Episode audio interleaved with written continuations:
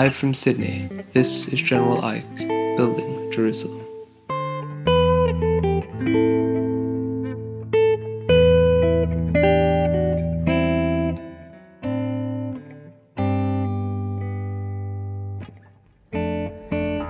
Our guest today is Dr. Jamie Q. Roberts. Dr. Roberts is a lecturer at the U- University of New South Wales, a musician, and a novelist. Uh, Dr. Roberts, may I call you Jamie? How you may. What should I call you? Please, call me Ike. Ike. Yes, Jamie's fine. Jamie, you've got a lot of views on a lot of things, and in advance of this interview, I asked you to um, collate a few quotes from uh, world literature that summarize some of your uh, life philosophy and perspective. Yes. I'm hoping we can use those quotes as a kind of structure to talk about uh, other and specific things. By all means. Uh, the first quote you had was one from Rousseau, which I think you have here. Yes, Would you like to read that one out? I shall. Uh, Rousseau says, uh, it's from um, On the Origin of Inequality. Uh, he says, Individuals only allow themselves to be oppressed so far as they are hurried on by blind ambition and, looking rather below than above them, come to love authority more than independence and submit to slavery that they may in turn enslave others. It is no easy matter to reduce to obedience a man who has no ambition to command. Why is this the first quote for you? I keep thinking about what um I mean look you can't, I can't really sum up my whole sort of philosophical system uh, if indeed it is a system you know in in, in just a, a few words but this is generally my go-to quote because I suppose what I'm I guess what I'm most concerned about is um, you know, the tribal nature of humanity. Um, and frankly, the tribal nature of humanity is what makes so much makes humans who they are. I mean, that's what we are. We're creatures who, you know, belong to things, and that's how we get things done. Um, but then at the same time, it's also where so many of the problems of the world come from um, power and all its abuses, and then all the dogmas that come along with belonging to various things. So, uh, belonging, useful type of thing but then um, it's also yeah just sort of enables all yeah all the corruptions of power and maybe also prevents us from uh, apprehending the truth if I uh, can use the T word which is um, unpopular these days so I guess I could say that uh, I, I'm, I'm distrusting of, of belonging to institutions or groups um, so often I see people in them they, they seem to be in them for the wrong reasons um, namely power that was kind of long-winded but there you go. So, when you talk, when when Rousseau is talking about like the the uh, man who has no ambition to command, is that like the way you see that? Is that uh, an ideal that's that's present everywhere?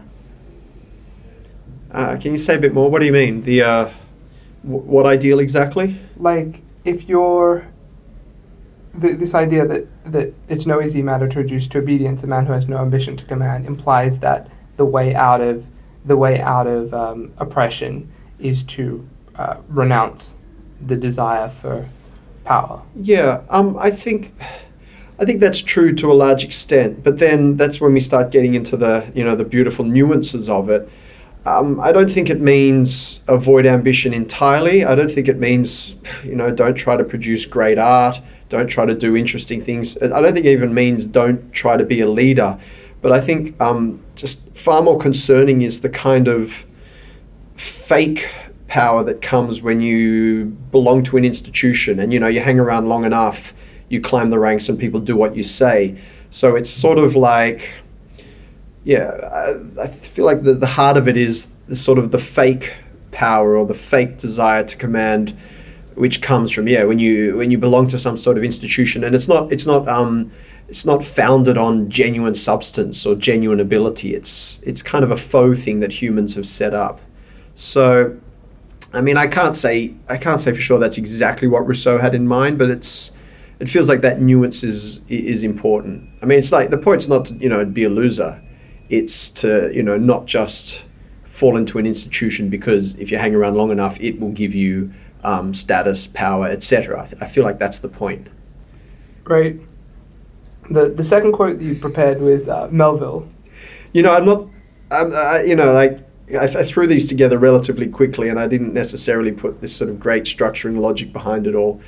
Um, but you know, let's let's let's reach our hand into the barrel and see what see what we pull out, huh? So yeah, Melville, yeah. Sure. This one is for all doubts, for all have doubts, many deny, but doubts or denials, few along with them have intuitions. Doubts of all things earthly and intuitions of some things heavenly.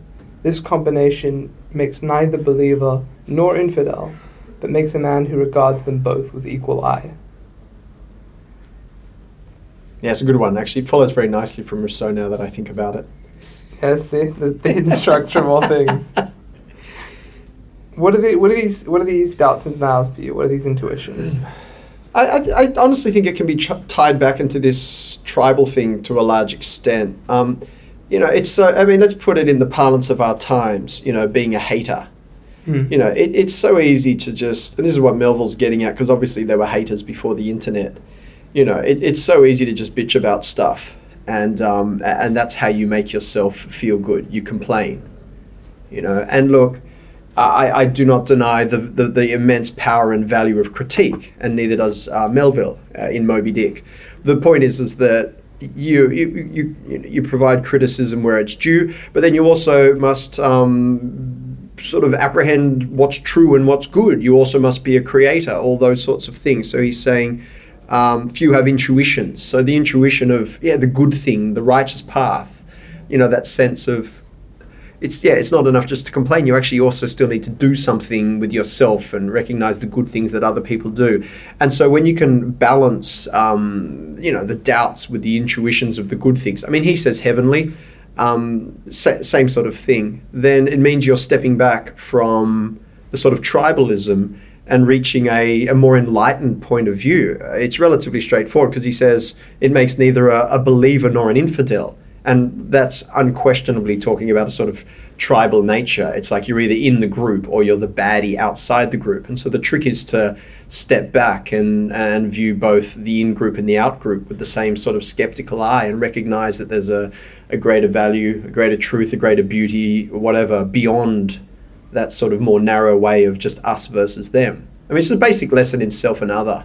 Um, yeah, it's an important lesson, but it's um, I mean, it's a straightforward lesson, but it's an important lesson. Do you remember where you came across this quote? First? Yeah, it's in Moby Dick. I just uh, forgot to write that. so you know, the good old Moby Dick. Um, yeah, like uh, uh, it's a nice long book, Morty. it's, it's very long. A lot of stuff about whales. when did, how old were you when you read it?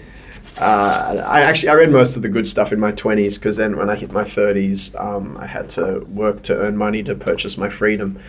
Um, so I took uh, I took um, expansive advantage of doing a PhD to um, squeeze into my brain as much wisdom from those who have gone before me as I possibly could. So I um, plowed through a lot of novels and read a lot of philosophers.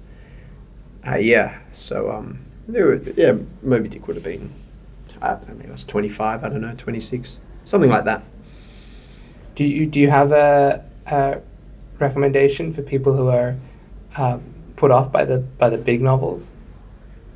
Um, you mean like don't read them because they're long? That sort of recommendation Well, or, or a recommendation for of uh, shorter ones, shorter wisdom. like basically, could you just like summarize Moby Dick without so much whales talk?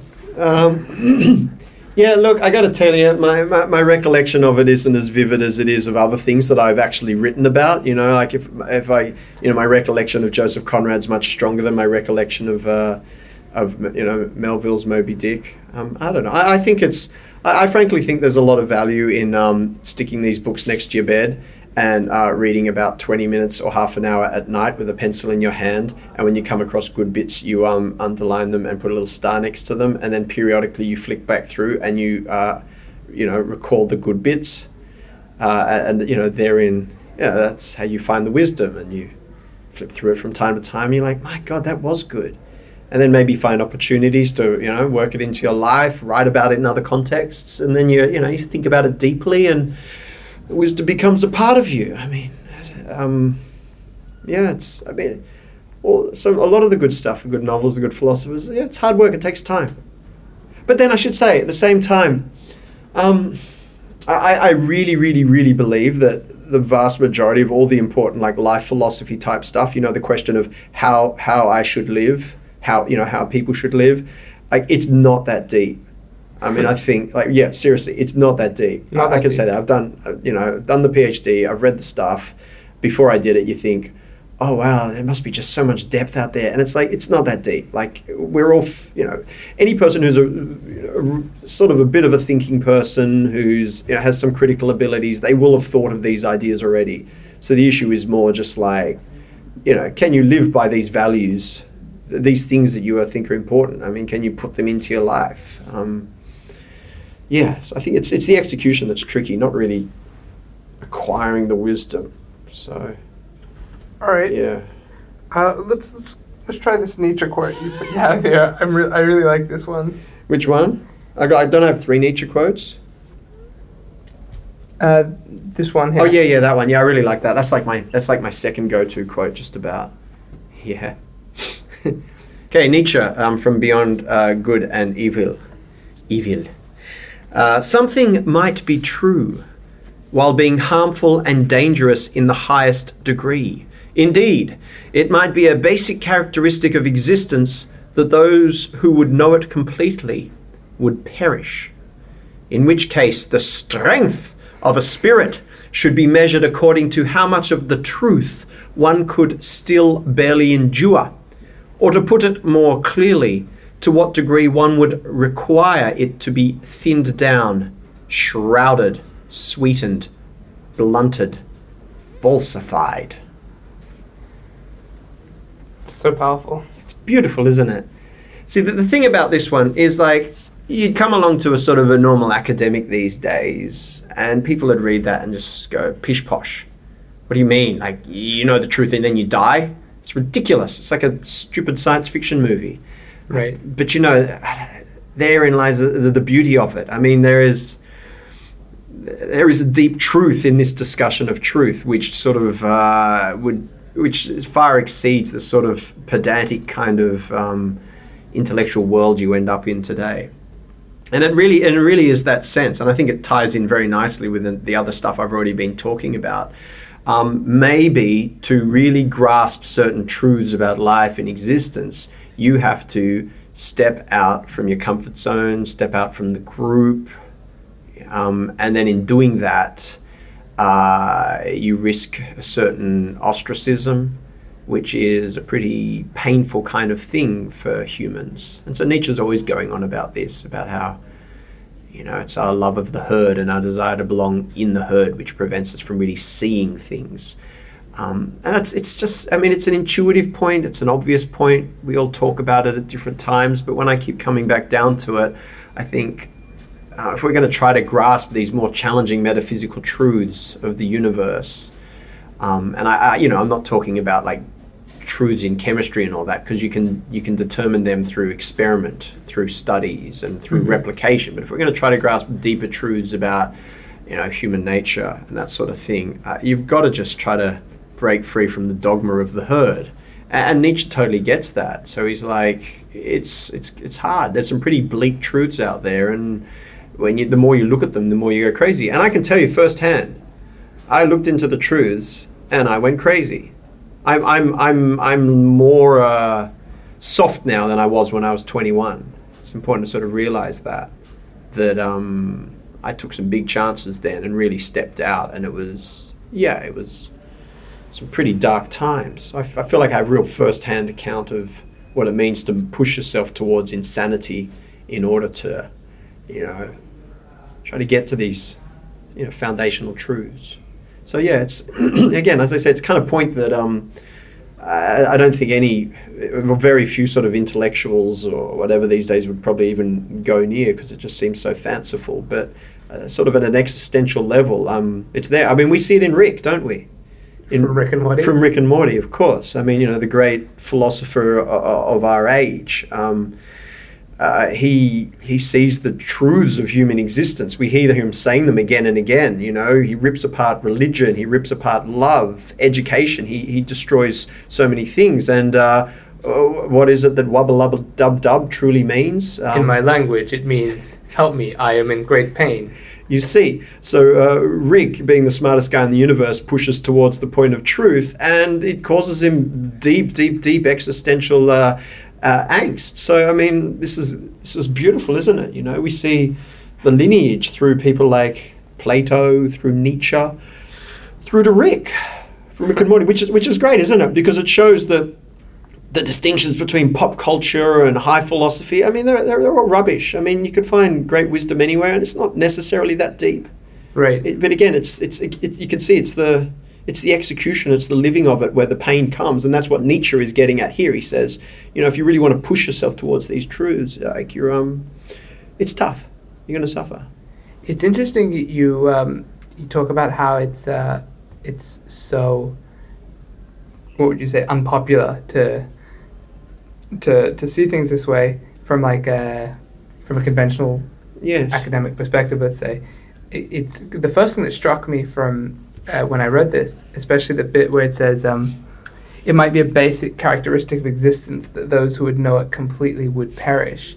was um, this little this little section in the Bible where Moses says to God, like, "Let me see your face." I think it's in the Bible, maybe in the commentaries. yeah, I, I, God wouldn't dig that, would he? Well, he, he the, the the answer is, um, "None may see my face and live." Oh yeah, awesome. Yeah, how cool's that? Yeah, you see all these. I mean, this is the thing. I mean, I, I'm not a religious person, but you know, you you you dig into various religions, and you do you see some of these glorious ideas, and so the so- sort of whole idea of truth. Of course, there it does overlap closely with certain conceptions of God. Of course, it does. Um, yeah. I remember hearing from um, Peterson, I think, that Dostoevsky used to have uh, epileptic seizures, and in in the sort of lead up to the seizures, he found that uh, the world's profundity made itself clearer and clearer to him, and he felt he was going Wow. heading right towards grasping the essence of things. Did he like write it down? Because it could just be like you know when people get stoned and, and then you write it down and you look at it the next day and you're like, oh, That- no wait, no, it was that was just the the Mara talking. Right. So, I mean, Dostoevsky could have been, oh man, that was just like the epilepsy talking. well, it's it's. Uh, I, I I assume he he put some of it in his books. Good, good. But he, his subjective experience was that when you when he got like just to the very edge of grasping it, that's when the seizure hit. Yeah. So we see this idea coming up, and look, it's it's so poetic. It's so poetic in the sense of, you know, this neat reversal. And yes, the intellectual these days would say, "Oh, nothing's that neat. That's ridiculous," you know. Uh, but yeah, we, we come across it again and again. I guess I, one thing I wanted to say as well is this whole idea of the pain of the truth. Um, that also does sound like loser talk as well. Um, and I think Nietzsche, in uh, the- genealogy of morality, um, in one of maybe the third essay or something, he's complaining about the um, you know the ascetic philosopher and the whole idea to be a proper sort of ascetic philosopher. You know, the whole idea is you sort of you need to suffer, you need to be removed, you need to be miserable, and only then, in the cave at your utter loneliness, can you can you truly be it. He sort of has this hope and this is the sort of the Ubermensch idea. He sort of has this hope that um, the you know when the philosopher really starts nailing it, they're like romping through the world, you know, yelling out, full of happiness and joy. So it's it's kind of like you know these these are tensions in all of these ideas. It's it's like okay, maybe when you remove yourself so far from society to try to perceive the truth, there's sort of an immense pain in that. But maybe, just maybe, there's a there's a sort of a barrier, and then you smash through it, and you can still be amongst people and in the world, but in a way that you're not beholden to them. And that you can still see things as they are, and you know, I, I honestly, I feel I feel like that's the goal Right. you know, yeah, that's having your cake and eating it too. Um, I feel like that's the position to try to move towards. Um, how do you get that? I, I, I guess I don't want to be too um, romantic here. Maybe you need a bunch of money. you know, maybe maybe you need some money, um, paying you know, uh, you know, eight percent on a few million or something, so that uh, Right. so that you don't have to have the job where you have to censor yourself uh, or that that kind of thing. And then you know, to which someone would rightly say, "Yeah, but then you're part of the system and you're part of the problem." And I'm like, mm, "Yeah, you could be right. I don't know. It's this is a tough one. Well, it's, it's you know, is, is freedom is freedom uh, does freedom only come through poverty?" You Right. know, and, and that, that's an idea that so many of us carry with us, and society carries with us. It's like, well, you want to be totally free, you want to, you know, sort some shit out. Uh, off, off you go into the forest, you know. But uh, you know, my, maybe not. Maybe that's too limited. Maybe you. when you talk about you talk about coming through this, it reminds me of the, that that sense that uh, well, I mean, you're a runner, you'd know this. The first few kilometers really suck, and then you you pass a barrier, and then it's glorious. It's yeah. The first few kilometers really suck. You pass the barrier, it's glorious. Then it starts sucking even harder than the first few kilometers, and you wish you were back in the first few kilometers. And then you're right at the end, and all hope's lost, and you're absolutely certain you're not going to make it. And you see that personal best time drifting past you. Then some dude in a yellow t-shirt runs past, and it's like. Run, motherfuckers! It's the last 500 meters. This is it. For God's sake, just fucking run. And you're like, oh my God, guy in the yellow shirt, you're so absolutely right. And then you run for all you're worth. And it's truly then that you find that absolute point of nirvana. So it's like pain, release, more pain and utter despair, and then true release, but only for a moment. Ah, it's like hypnotic fractionation. Like you come out of the trance, then you go into it more deeply. Yeah, yeah, You've got to go in and out a few times. You've got to you've got to despair a couple of times, uh, yeah, before then you truly find that um glorious, glorious moment, and then and then it is just head back chariots of fire stuff, you know. Not for long though. Uh, then you got to go to work on Monday. Uh, well, this, this this idea that you could get through mysticism is in a sense in the same way. Like you, you get these people who go off into the mountains and they come back and like the Buddha and he's just like, it's all chill, guys. It's all chill. Chilling is very important. We haven't really touched on that, but chilling is a big aspect of it. It's a big aspect of what of, of you know what needs to be achieved, or in the parlance of our times, don't create drama, don't create drama. avoid drama. So yeah, the Buddha was totally like you know, if drama's at one end of the um, spectrum, he's he's down the other end, at the non-drama end. Right. Well, his his whole um his whole quest seems to have, have gotten him to this this place where, I I mean you know based off the text that we have where he was just Like Wikipedia, you mean? yeah well yeah, yeah. sacred Wikipedia Yeah.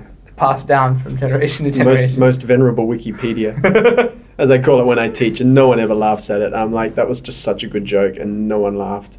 Most venerable Wikipedia. Yeah, I say it class after class. Oh, I don't actually. I say it a couple of times a year. Sorry, yeah, keep going. Yeah, what Buddha, Buddha did what? Yep. well, he he came. It, it seemed to work out for him in some sense. Whereas like for Nietzsche, like he eventually does seem to know too much, right? Oh, look, I mean, some people say it's syphilis, but these days the research seems more to be brain tumor. Or for Um, Nietzsche. Yeah, that's what's finished him off. Um, did he know too much? Um, you mean because he was like a miserable kind of guy or something? Didn't he kill himself? No, no, no, no, no. he That's reached a certain yeah, it's false. He reached a certain point where he um, went into like what would you call it? A torpor, a stupor. Um, you know, everything just froze up, and for the last ten years of his life, he was just basically you know sitting in the chair, unable to talk, communicate, or whatever. And some people initially thought it was syphilis, and then maybe some people say no, it's just like sort of a weird brain tumor. But it certainly it certainly wasn't suicide. It, No. it could. It, it wasn't that he just like for a moment made eye contact with Cthulhu. with God. Look, I mean, it would be Oh. with what? Sorry. I, was, I said Cthulhu. Like Okay. you know, always warning us about staring too long into the abyss and such. yeah. Um, yeah, no, he didn't. So the, the, the thing is that those kinds of statements, I mean, they are romantic, they are poetic. They don't they don't really, you know, necessarily hold true in life. But there's there's a yes, I don't think he did. I mean, look, Nietzsche's an interesting case as well because, like, I say the whole money thing, he fucking nailed it. He um genius by you know everyone recognized his genius by the age of 24 and made him the you know the chair of philology or whatever it was um, I don't know why they call it philology. It sounds like philosophy to me, but anyway, um, that's that's I have to research that further. But yeah, then he started having these problems, physical health problems, and so they said, "Oh look, uh, we love your work, Nietzsche. Here's a stipend. Just just chill out and write some stuff." You know, Right. so uh, yeah, I, I don't know if that particular. Te- I mean, he he wouldn't have been anything without the university stipend. You know, and it's like it's like E. M. Forster. You know, another brilliant writer. I mean, he inherited a bit of money. He's like, okay, great, I can do some writing. Virginia Woolf, you know, uh, you need a room of one's own, and I don't know, five hundred bucks a year or whatever she said, to um, so it would have been pounds, uh, you know, to become a, buck pounds a year. you know, to be a writer. Um, so yeah, that's what I'm saying. Yeah, money purchases intellectual freedom. Fair. Um, I, don't, I, I, I, I don't know if I answered your question, and I just said a bunch of other stuff. Yeah, but you know, we- I I think we're by, by degrees coming to the point. Yeah, yeah, that's it. Do you want to read out the Thus Spake Tharath- Zarathustra quote for us? Oh yeah, this one's great. This one's great. This one's far more stirring than the "your life's going to suck if you perceive the truth" type thing. No wait, no wait, hang on, no wait. This is depressing too. He says, um, you know, that you have despaired. Actually, no, it does suck. Yeah, sorry. it's that- Nietzsche. Are you surprised? It's it, the other Nietzsche one's good. I don't know. Did you print out the, th- the, third one, where about the, the specific gravity? I don't know if that one got printed out. Yeah. I- oh no, it's the one above. Yeah. Anyway, okay. Let's do let's do the depressing one though. Yeah. Sure. The, the specific gravity one's far better. Um, I mean, it's far more fun because I I don't want to sound like a downer. Um, that you have despaired, says Nietzsche. Uh, there is much to honor in that, for you have not learned how to submit. You have not learned petty prudence. Hmm. For today, the petty people have become lord and master. They all preach submission and acquiescence and prudence and diligence and consideration and the long etc. of petty virtues. Okay. So what's Nice. Yeah? wh- What's what's this all about? What is all this all about? all I, am glad you asked. Look, okay, a couple of things. So yeah, you know, to, to to to fit in and to have your day job and to be a good citizen and you know get all the glorious spoils that come to live off the fat of the land requires a degree of submission, of um, you know behaving yourself, bowing down to the people with more power, doing your job, not making a fuss, all those sorts of things. And I guess it's it's this whole whole point of stepping out again. It's like well you could submit and live like the good square life in square world or you could step out and often stepping out because humans are fundamentally pack animals so removing yourself from the pack is it does sort of hit you on a kind of evolutionary uh, uh, on an evolutionary level so you kind of despair a bit which is by the way which is why conservative people always say oh listen son you just got to get a job that'll sort you out and they're kind of right in a sense. Hmm. The- But they're, what they're doing is preaching submission, whereas the angsty young person who doesn't want to get a job is like, God damn it, I'm not going to submit. so they're depressed. But Nietzsche's saying, look, you know what? Depression's like as, as horrible as it is.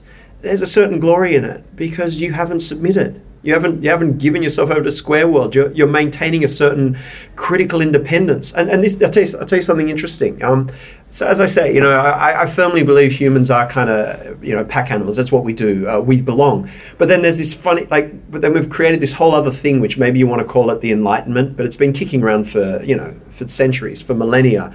You know, this whole thing that we can apprehend the universe using our senses and using reasoning and evidence. And the more you go down that pathway, like it does like it um, it, it's an unnatural thing because in the end you do it does force you to challenge your animal self your evolved self. And so you have this glorious sort of conflict between this strange weird enlightenment thing um, and you know our animal selves. And so it, it's quite it's quite the game really. It's like i want to what i want to bet my money on enlightenment and truth and art and all those sorts of things and uh, you know step out. And so it's it's it's almost like to be truly human you have to turn your back on a certain part of your humanity. It's kind of fun yeah? It's kind of an adventure. And that's i think that's what nietzsche's getting at a little bit at least. I think he's saying you know you haven't submitted to square world and all this kind of boring um, sort of nice stuff. Oh, how? How are you? Oh, you've been sick. Oh, that's terrible. I'm so sorry that you are sick. And the point is, no one's really sorry. They're just saying it to be nice. What does Rick say? Yeah, I'm the, I'm the smartest man in the world. I, don't need to be nice. Niceness is just what stupid people do to hedge their bets. so this is the thing. You know, Nietzsche Yeah. would probably even say that. It's like all this morality because he, he goes on and on about it. It's not it's not real goodness. It's just people, you know, fitting in and taking the easy path. You know. So he says, if you despair, you know, you, you challenge, challenge some of this stuff. You're becoming all the more gloriously human by turning your back on an aspect of humanity. Something like that. Fair. Yeah, it's cool, huh? Yeah. Yeah. Do you do you see it as do you see it as a do you see it as a as a um as a sort of uh, as an intermediary step or as a as an end? Which one? Despairing. Oh, um, turning your turning your back on on that which is because like in a lot of the hero mythology, right? Yeah. It's that you you sort of leave and go do your thing, And then you come back triumphant and you really get to be the king in the end.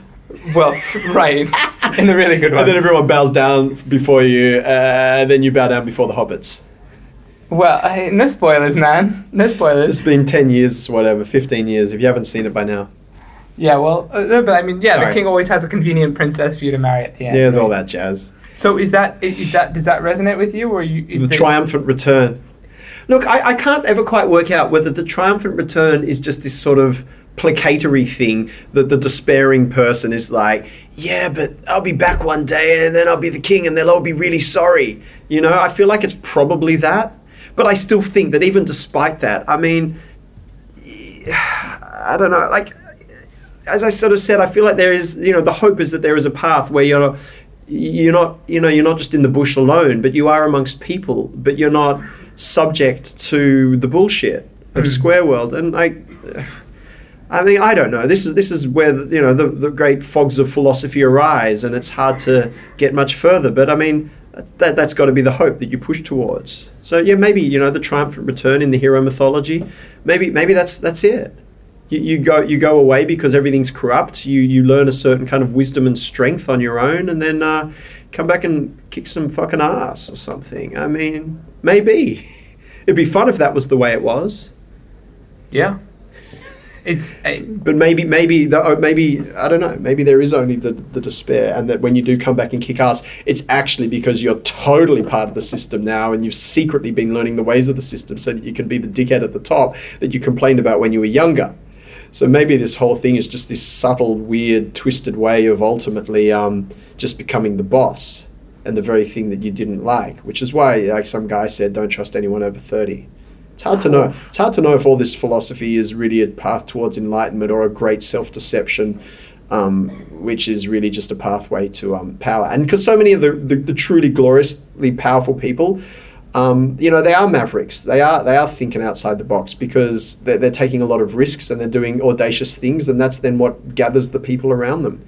So maybe this is also just the sort of the whole crazy system perpetuating itself with these great movements forward of creation and innovation, and then that sort of stultifies and becomes part of the problem, and then it must erupt again. Which is why Nietzsche also says he's got this, uh, you know, Dionysian and Apollonian kind of opposition. We must be creators and destroyers. You know, you create something, but then in time that becomes conservative, and you must smash it and create anew. So on the one hand, you've kind of got this remove yourself from society to apprehend truth, but then on the other hand, maybe it's just all a giant power pursuing subterfuge. Something like that. fair. Yeah, I don't know. It's tricky, huh? It's tricky. Let- Let's um, talk practicals in a sense for for a bit. This is um This is practicals, but yeah, of course. Okay. Yeah, sure. I suppose it was all practicals, um, but it, like the the uh, you have a quote here from Tolstoy, Resurrection. Oh yeah, Tolstoy Resurrection's a fascinating book. In, in it, you really, you know, Tolstoy is really trying to deal with this shit. He's really trying to deal with what it means to be a good person, and you can see his own desperate struggle as an old man to try to resurrect himself in the face of, you know, whatever dodgy ass things he's done to his wife over the years. And, you know, it's it's it's a very visceral sort of book. You can feel the struggle of the author, the beauty of that. By the way, that's Nietzsche too. When you read Nietzsche, you don't just read it to find the truths of Nietzsche. You read it to feel the struggle of Nietzsche himself. Anyway, that's another point. Yeah, what about resurrection? I, I the the this this bit over here. This um and he had ceased. Oh yeah, yeah, yeah. That's a good one. Would you Sh- read that one for I shall. So uh, this is talking about um, Nekliudov. Think his name is. It's been a couple of years since I read it. Um, but yeah, he's talking about this. He's his sort of main character and how he went from being a quite sort of decent, idealistic young man to um, you know just becoming you know like a dickhead, part of the problem. And uh, you know the book's about you know his resurrection and other people's resurrection too. Anyway, talking about his decline from like a, a position of sort of goodness, I guess. This is what Tolstoy says. He says, um, and he had ceased to trust himself and had begun to believe in others because life was too difficult if one believed one's own conscience.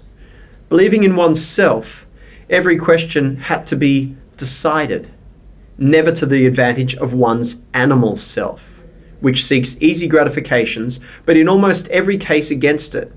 But to believe in others meant that there was nothing to decide. Everything had been decided already, and always in favor of the animal I and against the spiritual. It's exactly the same thing that I've been talking about in yet another form, just repackaged yet again. And I like it though, because it's this sense of believing in yourself, trusting in yourself, which so often is set up, even in the intellectual world, as selfish. Mm. You know, but this is the thing. Um, when you when you just throw in your lot with whatever dogmas everyone else is trumpeting, I mean, that funnily enough is truly selfish. So to be truly selfless, you actually have to um, become a critical being, challenging, basing things on principles. So yeah, selfish to be selfless. It's interesting how these things reverse quite quickly. And it's it's I hadn't I'd forgotten about this. He actually used the same sort of language, didn't he? Never to the advantage of one's animal self. I mean, I'm not so hard on our animal selves as well. Like this is part of the Buddha in me. I'm like, yeah, humans are humans. I mean, you know, we want to copulate and we like power and um, you know we like safety and security and, and, and skiing you know things where you can go really fast and the wind's in your hair you know Safety, security, and skiing. Yeah. that's why dogs stick their heads out the window by the way and this is why humans are such good friends with dogs you know there's a great affinity there pack animals who uh, like going fast with the wind in their hair which is by the way why um, riding a push bike is extremely important Ah. Like, forget Tolstoy. It's very important to ride a push bike. It, there's, there's immense freedom in that. And freedom in, you know, this is why I'm saying I don't want to totally diss the animal part of humanity. Um, it's, it's complex. I can't get to the depths of it all. But um, there's a certain glorious desire for freedom that humans have. And it gets twisted and co opted in all sorts of ways. But when you're on a push bike and you're really, you know, flowing down a hill and the wind's in your hair, I mean, uh, that's pretty good. As I say, that's the same pleasure as the dog with their head out the window and their tongue hanging out. There's, um, something in that. I don't know. That's important stuff. Oh, that's very important stuff.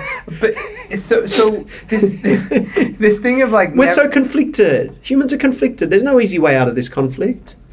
yeah, I guess not. Fair enough. I, I'm I'm I'm I'm interested in this like this thing where it says every question has to be decided never to the advantage of one's animal self. Right? It implies you always uh, if you if you have a sense if you have somewhere you're going you're like that's where I'm going. Uh, it, in some sense, your body's going to be grumbling about it every step of the way. Yeah, I mean, look, the whole the philosophy, the Tolstoy thing here is a bit. I mean, it's a bit too sort of Puritan religious, quite for my liking. I mean, will your body always be grumbling? I mean, it doesn't make sense either to totally turn your back on your natural self. It's like. Look, I think it's at this point that we need to introduce the concept of the sacrifice, which I'm not sure I entirely. Actually, you know what's very important, and I, I don't think I put a quote a quote in it. I feel like there's sort of different ways of belonging, and there's there's a sort of a more pure way which doesn't require you to sacrifice yourself and others, and then there's the tainted way which requires a degree of um, of sacrifice. And when you have even people like you know the Marxists or the communists, they want to bring about a world which is sort of free of the sacrifice, where you don't have the owner of capital, you know, crushing the worker and not just taking their money, but also drawing a you know a degree of pleasure in the power that they have over them. Because Mhm. there, there are two components to that. So they want to you know remove the sacrifice, and arguably even in sort of the whole male female relationship, there's a certain you know sacrifice thing going on that no one wants to talk about because it's way too fucked up if you think about it. Which is of course why uh, again you push too close towards the truth and you go a little bit nuts. Um, but yeah, so it's like I think there are certain ways that perhaps we can belong to the world without like, going down this horrific sacrifice path, which is why I kind of throw my lot behind, you know, producing good art. You know, because it's like, okay, so I want to be glorious and everyone to go, oh, you're so glorious. And it's like, yeah, but I'm going to have to earn it. And I'm going to have to earn it by producing really, really, really good art, which is both beautiful and captures a certain ineffable truth. You know, like these people um, I admire. And so that's all kind of consistent where it's, it's sort of merit based as opposed to, you know, I, I want people to like me, and so h- how do I do that? Oh, we all just get drunk together and go hang out with some hookers or something. I mean, you know, there's all sorts of sacrifice of the self and sacrifice of others tied up in that. So I feel like you know a lot of different groups you can see are sort of trying to push towards a better way of belonging. So I think you know the, the aim is not to sort of throw out the animal self entirely because I don't think we can. I, I don't think we can disown our humanity in all those respects, but to try to find a better way to sort of live with that humanity to make peace with it. Yeah, I think that's probably reasonably clearly stated. Anyway, yeah.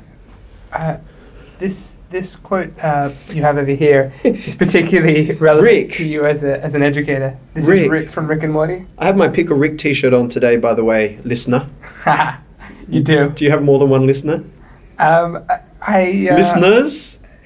You know, you might it might not be anyone. We might just be like speaking into the abyss right now. Which is beautiful. Anyway. But you know, I mean, it's kind of like prayer, isn't it, in a sense? Oh, that was bad. but that's what Rick would say. You What? want to give us this quote from Rick and Morty?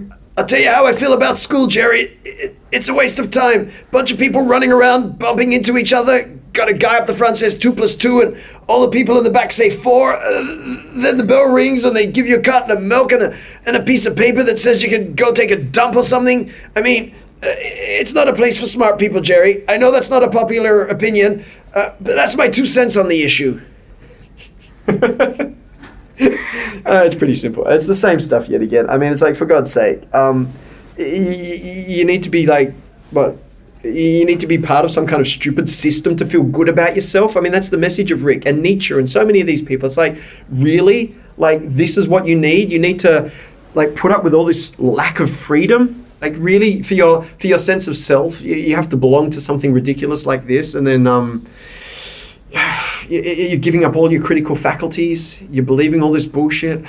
Um, yeah, it's not a place for smart people. Because yeah, smart people make their own destinies. They weigh up things for themselves. If things look like bullshit, they call it bullshit. It's not deep. It's simple. Well, you you teach. It's just hard to do, though, isn't it? It's it's hard to, you know, it's hard to do. right. Hard to, it's hard to step out. It brings us back to the original point. Yeah. Do you think that the critique of school here is? I mean, it's obvi- it has a, has an element of the tribalism critique Mm. that you were talking yeah, about. yeah, earlier. yeah. Sure, sure. But is there something else about like the nature of education itself? Oh, Of course, yeah. There's probably yeah, forget the deep tribalism stuff. It's just that yeah, the education system's kind of stupid as well. Yeah, a- as it is, we could do so much more with it. Uh, yeah, I mean, we could students could be so much more into it, and um, it could be so much more about you know their thoughts and their analysis. But then at the same time, I don't know. A lot of people don't want to spend their whole lives critiquing and arguing about stuff. I mean, they actually don't. They just want a, a stable job and uh, you know and a, and a house in a vaguely um, pleasant suburb and some holidays and you know and, and a bigger TV every year. And it doesn't exactly fill them with happiness, but that that's enough. You know that'll that, that'll do.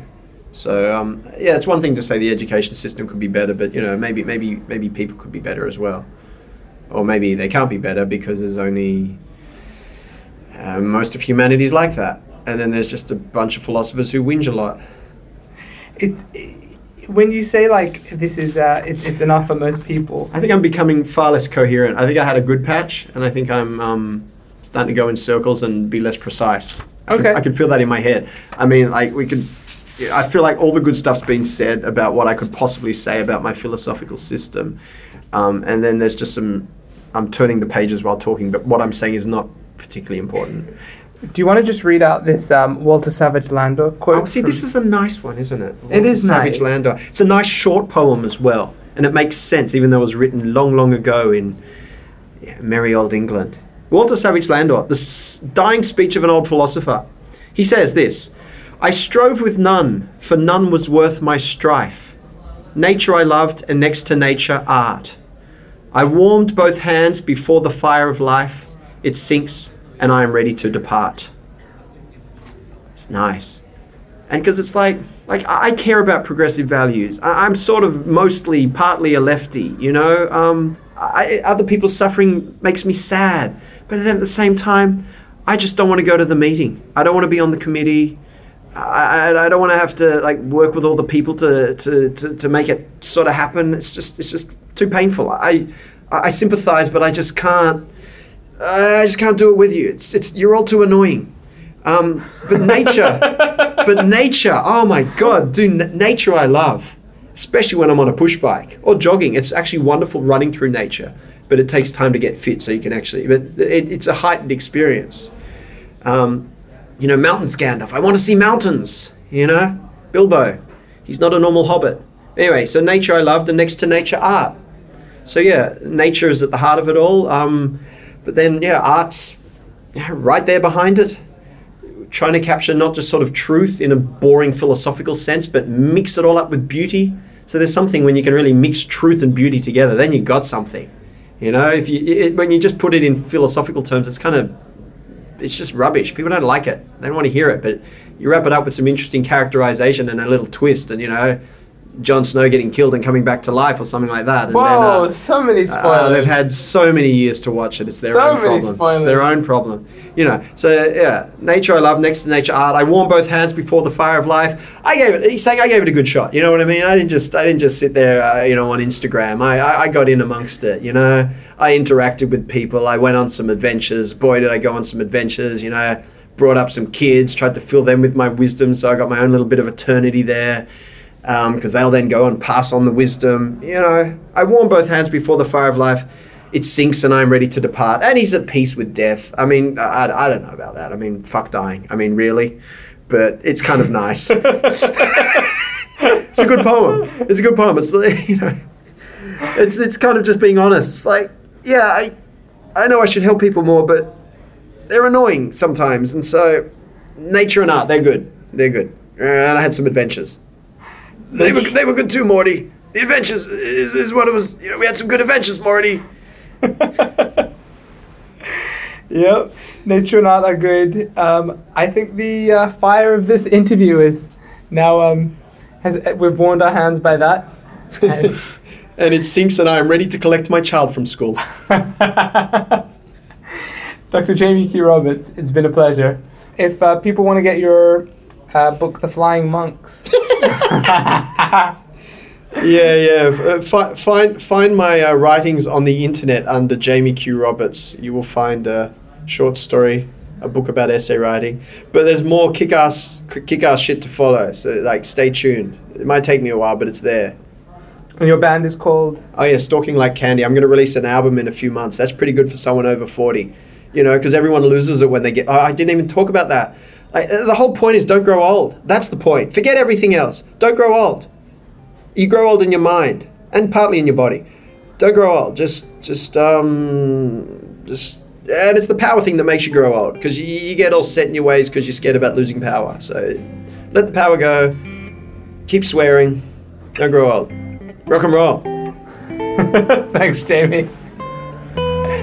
Pleasure as always.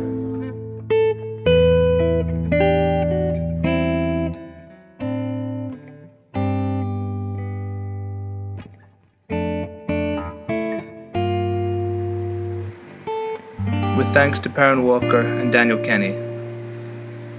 This is General Ike, Building Jerusalem.